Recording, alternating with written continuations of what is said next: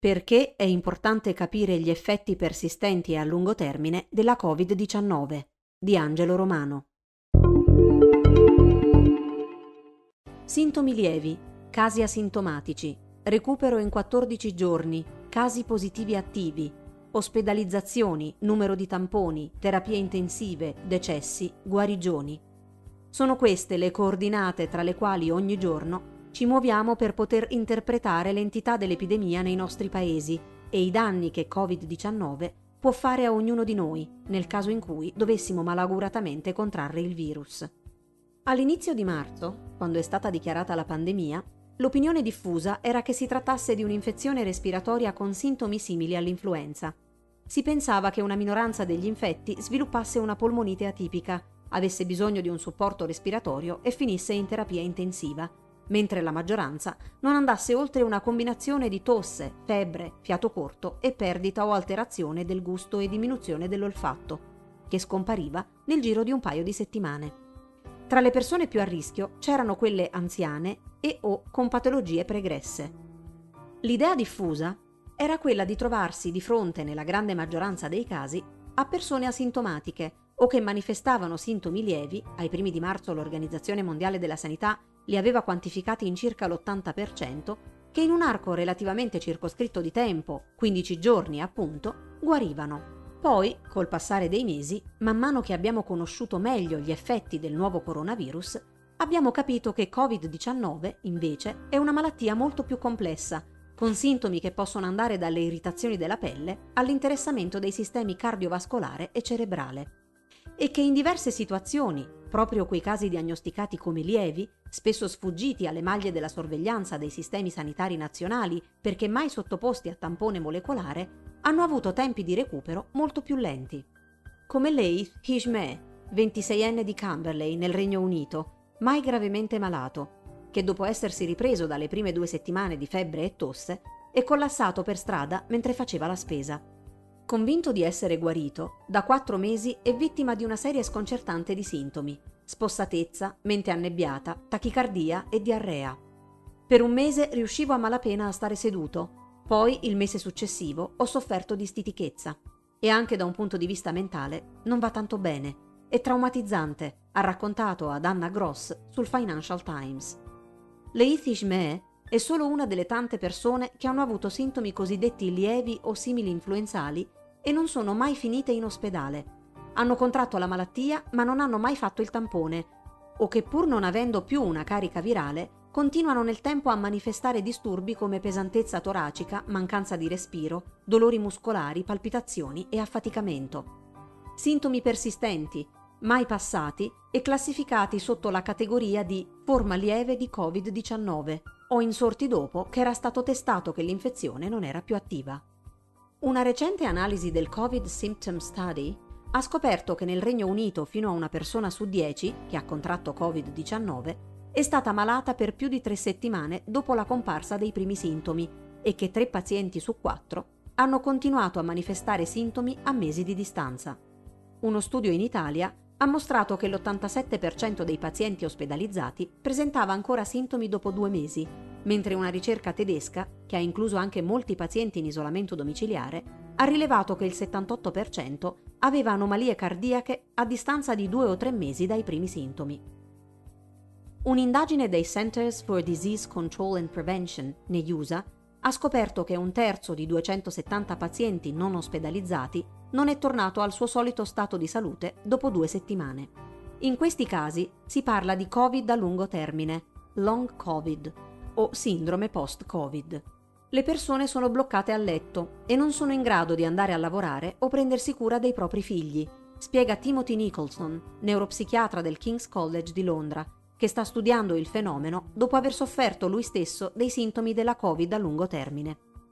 A giugno, la giornalista britannica Vonnie Leclerc ha dichiarato a The Atlantic di avere ancora disturbi a 80 giorni di distanza dalla comparsa dei primi sintomi.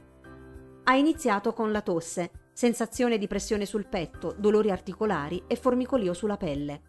Dopo una settimana di riposo a letto, la situazione sembrava migliorare, ma all'improvviso, dopo due settimane, sintomi che sembravano superati sono tornati con maggiore intensità. La giornalista ha cominciato ad avere la febbre, ha perso il senso del gusto e dell'olfatto, faticava a respirare. Dopo due mesi, Leclerc ha detto di non riuscire a stare in piedi sotto la doccia senza sentirsi affaticata. Non assomiglia a nulla che abbia mai provato prima. Una volta ho provato ad andare al supermercato e sono rimasta a letto per giorni. Paul Garner, professore di malattie infettive alla Liverpool School of Tropical Medicine, ha raccontato a luglio sul blog del British Medical Journal di non essere in grado di alzarsi dal letto per più di tre ore, di sentire costantemente un formicolio alle braccia e alle gambe, di avere un ronzio alle orecchie, di soffrire di annebbiamenti mentali a intermittenza e di avere palpitazioni e sbalzi d'umore improvvisi. César Abreu, ballerino del Metropolitan Opera di New York City, ha detto di essere stato del tutto debilitato dagli effetti prolungati della malattia. La stanchezza continua e forti emicranie paralizzanti hanno portato a diversi attacchi di panico. Ciò che mi preoccupa di più è la permanenza del virus, l'impatto duraturo che potrebbe aver avuto sul mio corpo e il fatto che potrei rimanere così, senza trovare alcuna soluzione. Molte di queste persone continuano a stare male, senza però riuscire a capire perché la malattia non passa, quando staranno bene e se potranno tornare alle loro vite precedenti. Alcuni hanno iniziato a dubitare di essere realmente malati o a incolpare se stessi. Nella sua quarta settimana di febbre, Meg Hamilton, studentessa di infermieristica ad Odenton, nel Maryland, negli USA, ha iniziato a preoccuparsi ossessivamente di aver usato il suo termometro in modo errato. Mi sentivo come se non fossi abbastanza forte mentalmente e dicendo a me stessa che non stavo bene, stavo prolungando il mio stato febbricitante. Spesso si deve anche superare l'incredulità di amici e medici, perché le proprie storie non si conformano al profilo tipico di malattia. La gente sa come reagire se sente che stai migliorando, ma quando i sintomi aumentano invece di diminuire, le persone non sanno cosa rispondere, smettono di chiedere o sono incredule. Alcuni mi hanno detto che tutto quello che mi accadeva era nella mia testa, oppure era ansia, racconta Vonnie Leclerc. Leith Hishmeh, invece, ha detto di essersi sentito in questi mesi completamente privo di sostegno dai medici. Molti ritenevano che soffrisse di problemi di salute mentale e gli avevano prescritto farmaci anti-ansia. Sembra che nessuno capisca, racconta a The Atlantic Chloe Kaplan, americana, insegnante, giunta al 78 giorno di malattia. Non credo che ci sia consapevolezza dei nostri casi, una via di mezzo tra chi si ammala gravemente e chi ha sintomi non duraturi. Noi non moriamo, né però possiamo definirci un caso lieve. Alcuni allora hanno cercato sostegno online per poter condividere storie, per potersi confrontare, per trovare soluzioni alla loro situazione. Un gruppo britannico, Long Covid SOS, ha lanciato una campagna per spingere il governo a riconoscere questa condizione e finanziare ricerche al riguardo. Il sito longcovid.org raccoglie e pubblica storie di lungodegenti mentre il Royal College of Occupational Therapists ha pubblicato tre guide per gestire l'affaticamento da post-Covid e conservare energia. Il Sistema Sanitario Nazionale del Regno Unito ha lanciato il sito Your Covid Recovery per raccogliere storie, offrire supporto e informazioni a persone che continuano a soffrire di disturbi pur non essendo più positive alla malattia e a luglio il governo ha stanziato 9.3 milioni di euro per la ricerca sugli effetti a lungo termine di Covid-19. Ma, spiega Trisha Greenhalgh, medico di base e docente all'Università di Oxford, per essere idoneo devi essere stato ricoverato in ospedale e questo non ha senso. Negli USA, intanto, il sito dei CDC continua a non far riferimento a questo fenomeno e il suo elenco di sintomi riflette a malapena l'intera gamma dei problemi neurologici, scrive Ed Young su The Atlantic. A fine giugno il vice direttore dell'Agenzia per le malattie infettive diceva ancora di non sapere se Covid-19 potesse persistere per più di pochi mesi. Molti si sono rivolti a gruppi di supporto sui social media e si sono sentiti sollevati dallo scoprire che non erano i soli a sperimentare sintomi così persistenti. Nove giorni dopo essere stata dimessa dall'ospedale, Fiona Lowenstein ha creato un gruppo su Slack che conta ora più di 3.700 iscritti per le persone alle prese con sintomi persistenti da più di un mese, al cui interno ci sono anche ricercatori e studiosi che stanno cercando quantomeno di mappare il fenomeno, sostituendosi agli istituti di ricerca ufficiali. Il gruppo è stata una salvezza per me, racconta Gina Assaf, consulente di design a Washington, negli USA, a giugno giunta al 77 giorno di malattia. Lei e altri membri con esperienza nella ricerca e nella progettazione di questionari e sondaggi hanno intervistato 640 persone, Dalla loro indagine, senza valore statistico, è emerso che il 56% non era stato mai ricoverato, il 38% era stato al pronto soccorso senza però essere ricoverato, quasi il 50% non era mai stato testato. Un quarto era risultato positivo al nuovo coronavirus e un altro quarto era risultato negativo, ma questo non significa che non avessero contratto la malattia. Molti hanno riferito di avere la mente annebbiata e problemi di concentrazione. Alcuni hanno sperimentato stati allucinatori, momenti di delirio, perdita di memoria a breve termine e strane sensazioni di vibrazione quando toccavano le superfici. Altri hanno avuto probabilmente problemi con il loro sistema nervoso simpatico e hanno sperimentato sensazioni simili ad un infarto. È davvero un mistero. Ogni giorno ti svegli e potresti avere un sintomo diverso, ha commentato uno degli autori del questionario.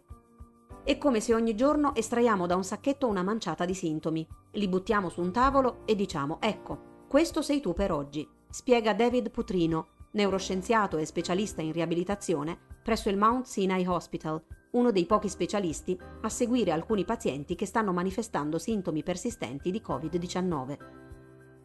È spaventoso perché abbiamo tutti questi giovani che escono pensando di essere invincibili e invece potrebbero sviluppare questa forma di patologia che potrebbe metterli facilmente fuori combattimento per mesi e per alcuni i mesi di malattia potrebbero trasformarsi in anni di invalidità.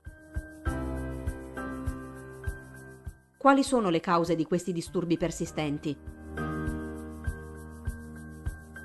Non è chiaro il motivo per cui questo accade. Secondo John Geddes, professore di epidemiologia all'Università di Oxford, i sintomi persistenti della malattia sono probabilmente causati dal nuovo coronavirus che penetra nelle cellule nervose del cervello. Akiko Iwasaki, immunologa a Yale, offre tre ipotesi. Le persone che soffrono di long covid potrebbero continuare a ospitare il virus in qualche organo serbatoio e pertanto non viene rilevato dai tamponi nasali. Oppure frammenti persistenti di geni virali, sebbene non contagiosi, innescano una reazione immunitaria violenta ed eccessiva, come se si stesse reagendo ad un fantasma di un virus, dice Iwasaki. O ancora, più probabilmente, il virus è scomparso, ma il sistema immunitario sollecitato resta in uno stato di iperattività persistente. In quest'ultimo caso, spiega Ed Bullmore, neurobiologo dell'Università di Cambridge e autore del libro The Inflamed Mind, i disturbi potrebbero essere l'effetto della nostra risposta immunitaria all'infezione. Quando le cellule immunitarie incontrano un intruso, rilasciano molecole segnale, chiamate citochine, per rafforzare la risposta immunitaria. Alcune di queste molecole finiscono nel cervello ed innescano un'ulteriore secrezione di citochine ed una conseguente infiammazione. Secondo il dottor Putrino, molti long covid hanno sintomi che ricordano i disturbi del sistema nervoso autonomo, che controlla le funzioni corporee come la respirazione, la frequenza cardiaca, la pressione sanguigna e la digestione. Il danno a questo sistema, sia esso inflitto dal virus stesso o da una risposta immunitaria eccessivamente intensa, potrebbe spiegare perché molte di queste persone lottano per respirare quando i loro livelli di ossigeno sono normali o hanno battiti cardiaci instabili quando non si sentono ansiosi. Le cose che una volta erano automatiche ora sono irregolari. Putrino è arrivato a riconoscere il long covid da solo. A marzo ha notato che alcuni pazienti che erano stati mandati al suo ospedale erano in cattive condizioni, ma non abbastanza malati da essere ricoverati. Allora ha creato una app per tenere traccia di queste persone da remoto. Alla fine di maggio il suo team si è reso conto che circa il 10% dei pazienti non stava migliorando e oltre il 90% soffriva di malessere post sforzo, per cui anche piccoli momenti di sforzo fisico o mentale possono provocare un grave incidente fisiologico. Stiamo parlando di salire una rampa di scale ed essere fuori casa per due giorni, spiega il medico. Questo potrebbe far pensare ad una sindrome da stanchezza cronica. Tuttavia, è difficile distinguere tra tutte queste ipotesi, commenta Ed Young su The Atlantic, perché SARS-CoV-2 è nuovo e le conseguenze della sua infezione virale sono poco conosciute. Ma dice a New Scientists Julian Hiscox, virologo dell'Università di Liverpool, studioso dei coronavirus dall'inizio degli anni 90, in nostro aiuto può venire l'esperienza maturata con la SARS e la MERS. Anche in quel caso alcune persone si riprendevano, mentre altre continuavano a star male. Circa il 28% delle persone che ha contratto la SARS ha continuato a presentare un'insufficienza polmonare 18 mesi dopo la scomparsa dei sintomi della malattia, con un peggioramento della qualità della vita e della capacità di svolgere esercizio fisico. E una meta-analisi recente suggerisce che nei mesi successivi alla guarigione dalla SARS il 10-20% dei pazienti soffriva di depressione, ansia, insonnia e spossatezza. Anche nel caso dell'epidemia di Ebola in Africa occidentale nel 2014 ci sono stati casi di sindrome post-Ebola, con persone affette da stanchezza cronica fino a due anni dopo l'infezione. Nel caso di Covid, si può parlare di encefalomielite mialgica o sindrome da stanchezza cronica? Tra le ipotesi sollevate c'è quella suggerita dal dottor Putrino, che i casi di long covid possano rientrare nella cosiddetta sindrome da stanchezza cronica o encefalomielite mialgica, definita nel 2015 dall'Institute of Medicine come una malattia sistemica, complessa, cronica e grave, caratterizzata da una profonda stanchezza, disfunzioni cognitive, alterazioni del sonno, manifestazioni autonomiche, dolore e altri sintomi che sono peggiorati da uno sforzo di qualsiasi tipo. Secondo la definizione dei CDC, la stanchezza cronica è una malattia seria, di lungo periodo, che colpisce molti apparati dell'organismo, riducendo o impedendo le normali attività dei pazienti, talvolta costringendoli a letto. Questa malattia comporta una fatica schiacciante e tanti altri sintomi che non migliorano col riposo e che possono peggiorare dopo l'attività fisica o uno sforzo mentale. In Europa, stando ad uno studio recente, ne sono affetti 2 milioni di persone, nel 75% dei casi donne.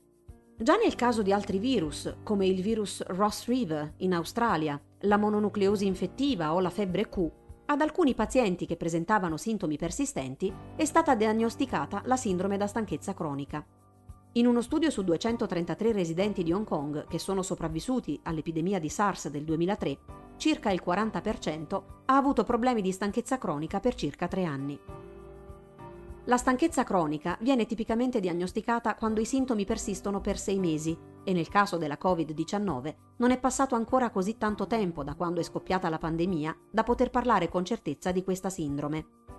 Inoltre, alcuni pazienti si riprendono prima della soglia dei sei mesi altri non hanno malessere post sforzo, altri ancora hanno danni ai polmoni e problemi respiratori che non sono sintomi tradizionali della stanchezza cronica.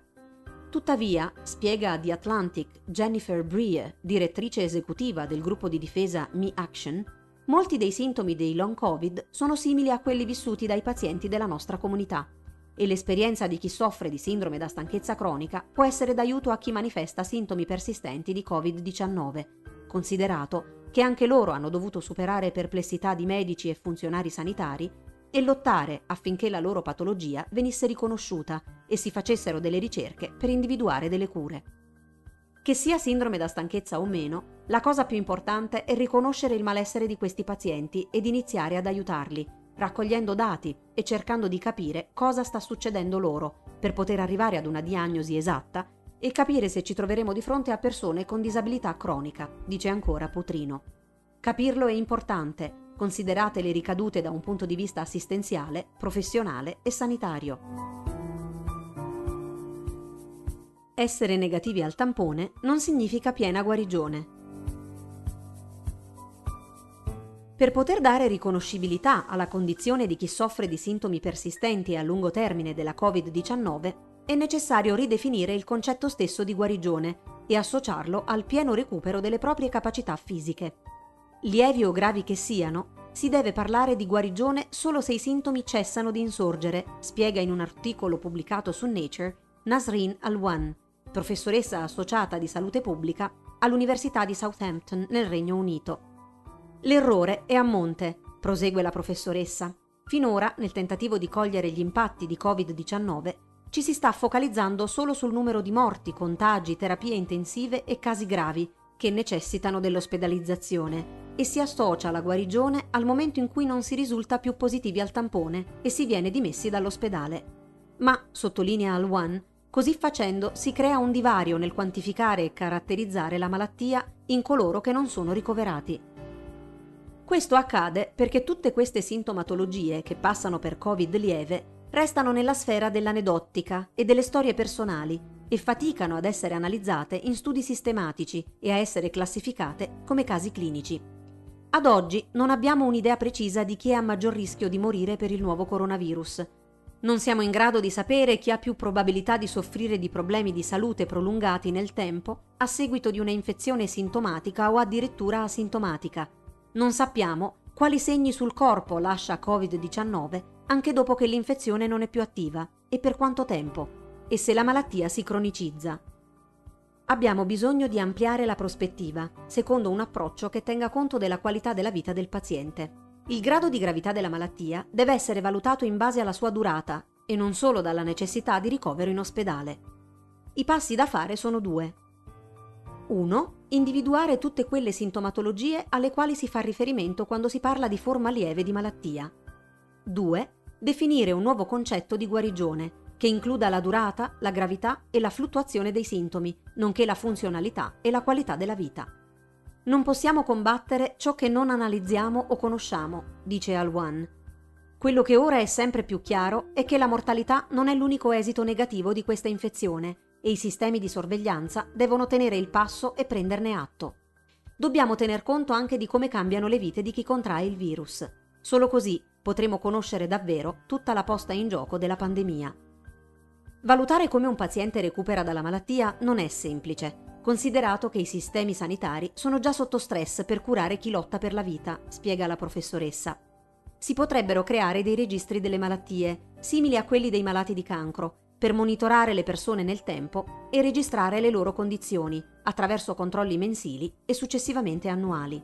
Inoltre, vanno fatti studi sulle caratteristiche di coloro che soffrono di sintomi persistenti per imparare ad identificare e proteggere chi è più vulnerabile. Partendo dai vissuti di malattia, conclude Al-Wan, si deve arrivare a una descrizione universale e precisa dei casi clinici per severità e guarigione, in modo tale da valutare e prevenire gli impatti reali della pandemia. Abbiamo bisogno di definire quando si può parlare di effettiva guarigione dalla malattia, per capire se e in che proporzioni Covid-19 lascia dei segni e rischia di cronicizzarsi. Altrimenti avremo sempre una percezione erronea della malattia e dei suoi effetti nel tempo.